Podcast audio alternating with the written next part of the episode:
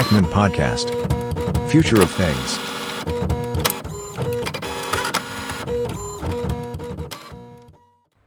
สวัสดีครับ สวัสดีคุณผู้ฟังทุกท่านนะครับ ยินดีต้อนรับเข้าสู่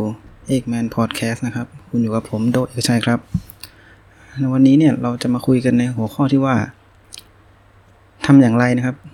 3D Printing จึงจะแพร่หลายในวงการของ Supply Chain นะครับ ดังที่เราทราบกันดีอยู่แล้วนะครับว่า ตอนนี้เนี่ยทั้งโลกเนี่ยกำลังเผชิญกับการระบาดครั้งใหญ่ของโรคโควิด -19 ซึ่งแน่นอนครับมันส่งผลกระทบไปยังทุกภาคส่วน ตั้งแต่ระดับบุคคลอย่างธรรมดาอย่างพวกเราเนี่ยไปจนถึงระดับอุตสาหกรรมเลย ซึ่งด้วยมาตรการที่ในแต่ละประเทศเนี่ยได้ออกวิธีการที่จะรับมือกับภาวะที่เกิดขึ้นนะครับ ก็มีหลากหลายวิธีทั้งการปิดเมืองล็อกดาวน์นะครับ การควบคุมการเดินทางระหว่างประเทศ รวมไปถึงการให้มีการกักตัว ซึ่ง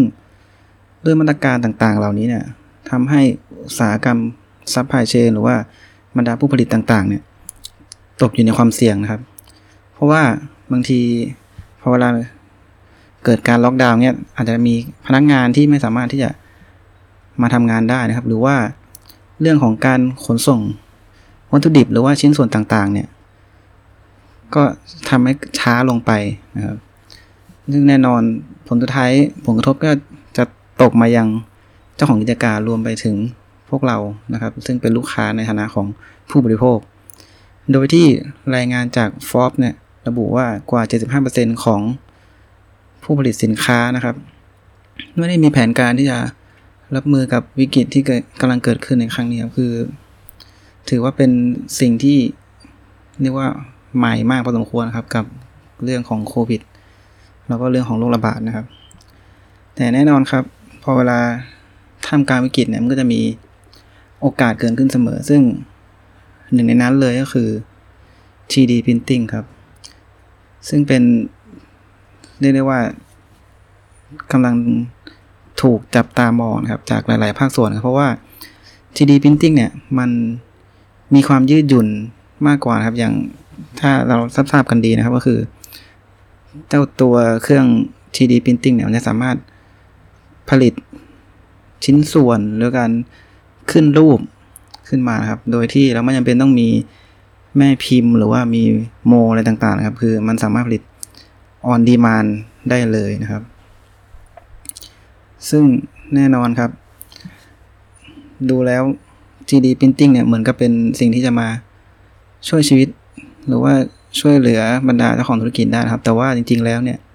3D Printing เนี่ยยังไม่ค่อยได้รับความนิยมนะครับในสเกลการผลิต หรือว่าในโปรดักชันขนาดใหญ่นะครับ โดยจากการสำรวจในปี 2017 เนี่ย พบว่ามีเพียง 81%เท่านั้นนะครับที่ใช้ 3D Printing ซึ่ง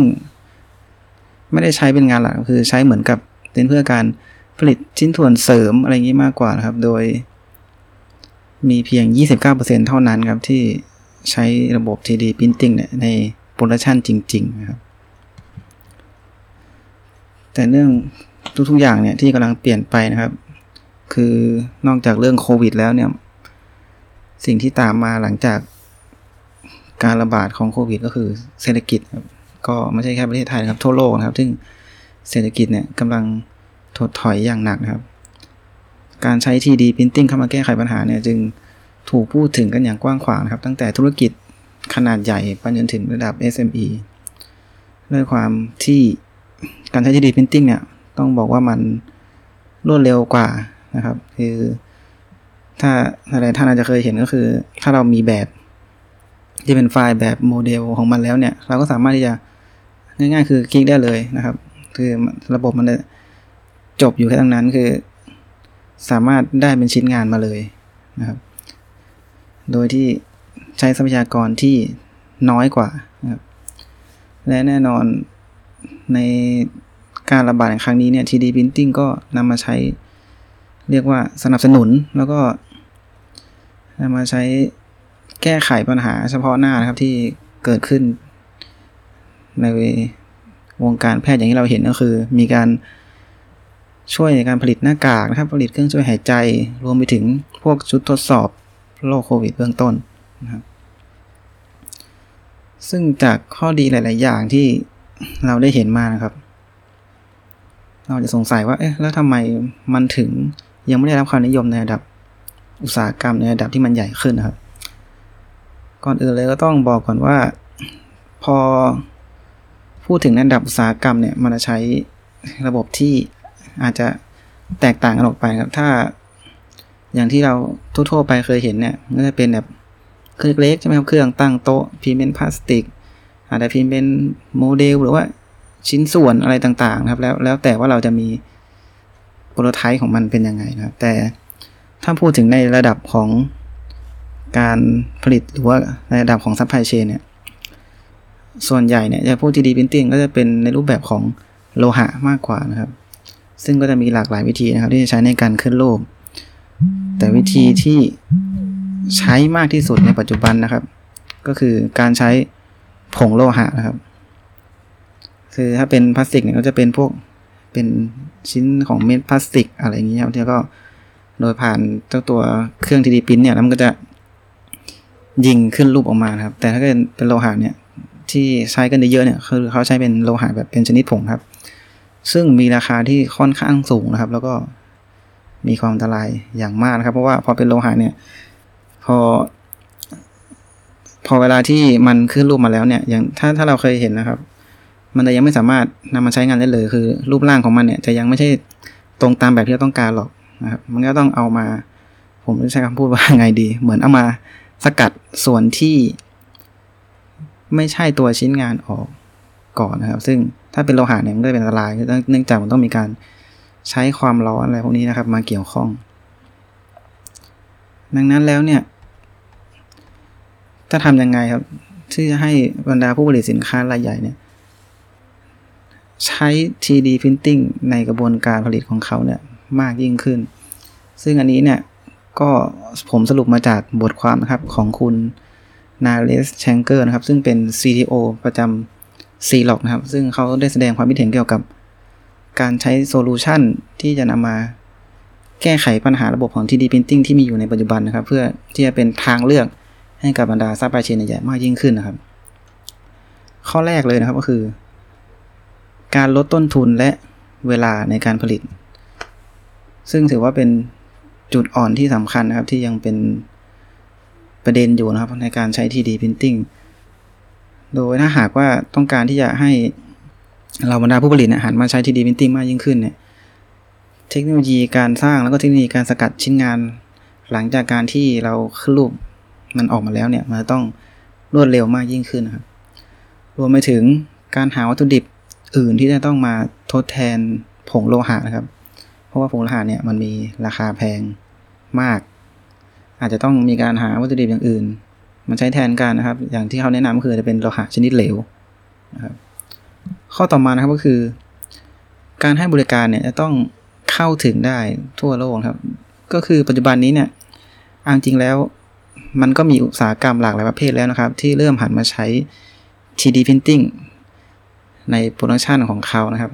อย่างเช่น พวกอุตสาหกรรมยานยนต์ การผลิตอากาศยานรวมไปถึงพวกชิ้นส่วนของยานอวกาศอะไรทั้งหลายแหล่นะครับ แต่เนื่องจากว่าการบริการของมันเนี่ยคือ ยังไม่ทั่วถึงนะครับคือประมาณว่าพอเวลาเกิดปัญหากับเครื่องเกิดปัญหาการผลิตเนี่ยการเข้าไปแก้ไขปัญหาเนี่ยมันยังไม่รวดเร็วเท่าที่ควรนะครับ เพราะว่าพอมันไม่ได้รับความนิยมเนี่ยพวกศูนย์บริการเรื่ององค์ความรู้ในการที่จะมีช่างหรือว่าคนที่จะแก้ไขปัญหาเนี่ย มันก็มีน้อยครับ ซึ่งพอเวลาที่เรียกง่ายคือ พอมันมี ดาวไทม์เกิดขึ้นเนี่ย มันก็ทำให้แต่ละอุตสาหกรรมเนี่ย เกิดริสมากยิ่งขึ้นนะครับ ดังนั้นแล้วนี่ก็คือเป็นหนึ่งใน สิ่งที่เออบรรดาเจ้าของธุรกิจ หรือว่าเจ้าของเทคโนโลยี 3D Printing เนี่ยจะต้องเข้ามาแก้ไขนะก็คือ การบริการ จะต้องเข้าถึงได้ง่ายมากกว่านี้นะครับ และข้อสุดท้ายนะครับก็คือ เราต้องหาวิธีที่เหมาะสมในการที่จะนำ 3D Printing เนี่ย มาประยุกต์ใช้กับโปรเซสเดิมที่มีอยู่นะครับ เพราะว่าผู้ผลิตส่วนใหญ่เนี่ย คงไม่มีใครต้องการที่จะแบบว่าล้างไพ่หรือว่าต้องการที่จะ overhaul ระบบที่มีของเขาทั้งหมดนะครับ เพื่อที่จะเปลี่ยนมาใช้ 3D printing อย่างเดียวเลยนะครับ เพราะว่าด้วยอาจจะเป็นเจ้า 3D printing เนี่ยอาจจะยังไม่ได้รับ ความไว้วางใจในสเกลระดับใหญ่ด้วย แล้วก็ด้วยการที่ระบบที่เขาใช้กันมาเป็นแบบว่านานอะไรเงี้ยนะครับ ดังนั้นแล้วเนี่ย ก่อนที่เราจะมาพูดถึงเรื่องที่ว่าเราจะใช้ 3D printing เนี่ยเข้ามาแทนระบบเดิมนะครับ เราก็เปลี่ยนดีกว่า โดยการที่ว่าเราใช้ระบบดังกล่าวเนี่ย จะมายกระดับการทำงาน หรือว่าโปรเซสที่เขามีอยู่แล้วเนี่ยยังไงให้มันเกิดประสิทธิภาพมากที่สุดนะครับ เพื่อที่จะแสดงให้เห็นถึงความเชื่อมั่น แล้วก็ความเป็นไปได้นะครับที่ว่าในอนาคตเนี่ยหากจะเวลาที่เวลาของ 3D printing เนี่ยมันมาถึงแล้วจริง ๆนะครับ จะได้คนที่เป็นเจ้าของกิจการหรือว่าคนที่อยู่ในอุตสาหกรรมเกี่ยวกับซัพพลายเชนเนี่ยจะได้ มีความไว้เนื้อเชื่อใจในระบบมากยิ่งขึ้นนะครับ เพราะว่าต้องพูดตรงๆครับว่าตอนนี้มันก็ยังยังไม่ถึงเวลาที่พีคของ 3D Printing ครับ ถึงแม้ว่าเราจะเห็นว่ามันถูกนำมาใช้ในระดับเล็ก ๆ นะครับ ไม่ว่าจะเป็นอาจจะมาแก้ปัญหาเฉพาะหน้าต่างๆ ดังดังที่เราเห็นนะครับ หรือว่าเอามาใช้ในครัวเรือนอะไรอย่างนี้ซะมากกว่าครับที่เห็นคือมีการทำเป็น โมเดลของเล่นอะไรต่างๆนี่ครับ แต่ว่า ถ้าในระดับสเกลใหญ่เนี่ย คิดว่าเวลาของ อันนี้คุณนาเลสเนี่ยเขาได้วิเคราะห์นะครับว่าเวลาอาจจะยังมาไม่ถึงในเร็วๆนี้นะครับ ด้วยประเด็นต่างๆ ที่เราได้กล่าวออกมาครับ แต่ด้วยทั้งหมดเนี่ยไม่ใช่ว่ามันจะมีแต่ข้อเสียนะครับ ซึ่งสิ่งหนึ่งเลยที่ถือว่าเป็นประโยชน์ของที่พิมพ์ติ้งเลยก็คือ แน่นอนครับ มันจะช่วยเรื่องของพวกคาร์บอนฟุตพินได้มากยิ่งขึ้นครับ ซึ่งส่งผลกระทบต่อภาวะโลกร้อนในปัจจุบันนะครับ ซึ่งในจุดนี้เนี่ย 3D Printing เนี่ยจะสามารถเข้ามาแก้ไขได้อย่างดีนะครับ มันสามารถที่จะใช้วัตถุดิบได้อย่างมีประสิทธิภาพมากยิ่งขึ้นนะครับทำให้เกิดของเสียเนี่ยน้อยลงนะครับก็คือพอมันเป็น on demand แล้วเนี่ย มันก็ทำให้เราเนี่ยสามารถที่จะควบคุมทรัพยากร ได้ดีมากยิ่งขึ้นนะครับซึ่งทั้งหมดเนี่ยมันก็เป็นเรื่องของอนาคตครับที่ว่า 3D printing เนี่ยมันยังสามารถที่จะต่อยอดไปได้อีกไกลนะครับ ในในอีกหลายวงการ แล้วก็สามารถที่จะพัฒนาไปได้มากกว่านี้นะครับ เพื่อที่ว่าจะนำไปใช้ในระดับอุตสาหกรรม หรือว่าในระดับอื่นๆที่มีความแพร่หลายมากยิ่งขึ้นนะครับ แต่แน่นอนครับในปัจจุบันนี้ก็คือสิ่งที่ต้องทำก็คือ ควรที่จะสร้างความเข้าใจนะครับให้กับบรรดา ผู้ประกอบการต่างๆหรืออุตสาหกรรมที่เกี่ยวกับซัพพลายเชนต่างๆครับ รวมไปถึงผู้ที่เป็นเจ้าของเทคโนโลยี 3D Printing ต่างๆนะเพื่อที่ว่าจะได้แก้ไขปัญหาโซลูชันต่างๆ เพื่อให้มันเนี่ยถูกนำมาใช้ในโปรดักชันจริงมากยิ่งขึ้น ให้เกิดความเป็นไปได้มากยิ่งขึ้นครับ เพราะว่า แน่นอนครับ สิ่งหนึ่งที่ในยุคนี้ที่เราต้องคำนึงเลยก็คือ เรื่องของภาวะโลกร้อนนะครับ ถ้า 3D Printing เนี่ยมันจะสามารถเข้ามาแล้ว ช่วยลดต้นทุนนะครับ ลดขั้นตอนได้ แล้วก็สามารถช่วยสิ่งแวดล้อมได้เนี่ย มันก็คงจะเป็นสิ่งที่ดีแล้วก็ทำให้อุตสาหกรรมเนี่ยยั่งยืนมากยิ่งขึ้นนะครับ ก็ต้องขอขอบคุณนะครับ คุณผู้ฟังทุกท่านนะครับที่ติดตามจนจบนะครับ สำหรับวันนี้ก็ลาไปก่อนนะครับผม อย่าลืมติดตามเอกแมนนะครับ ได้ทางทุกช่องทางเลยนะครับ หลักๆ เลยก็จะเป็นพวกเฟซบุ๊กนะครับ แล้วก็วันนั้นก็จะมีการโพสต์อัปเดตก็จะเป็นตอนใหม่ต่างๆหรือว่าบทความนะครับ แล้วก็จะมีใน Blockdit ด้วยนะครับอ่าถ้าเกิดใครที่ใช้ Blockdit อยู่ ก็สามารถไปติดตามพวกเราได้นะครับผมสำหรับวันนี้ครับขอบคุณและสวัสดีครับ Ekman Podcast. Future of Things.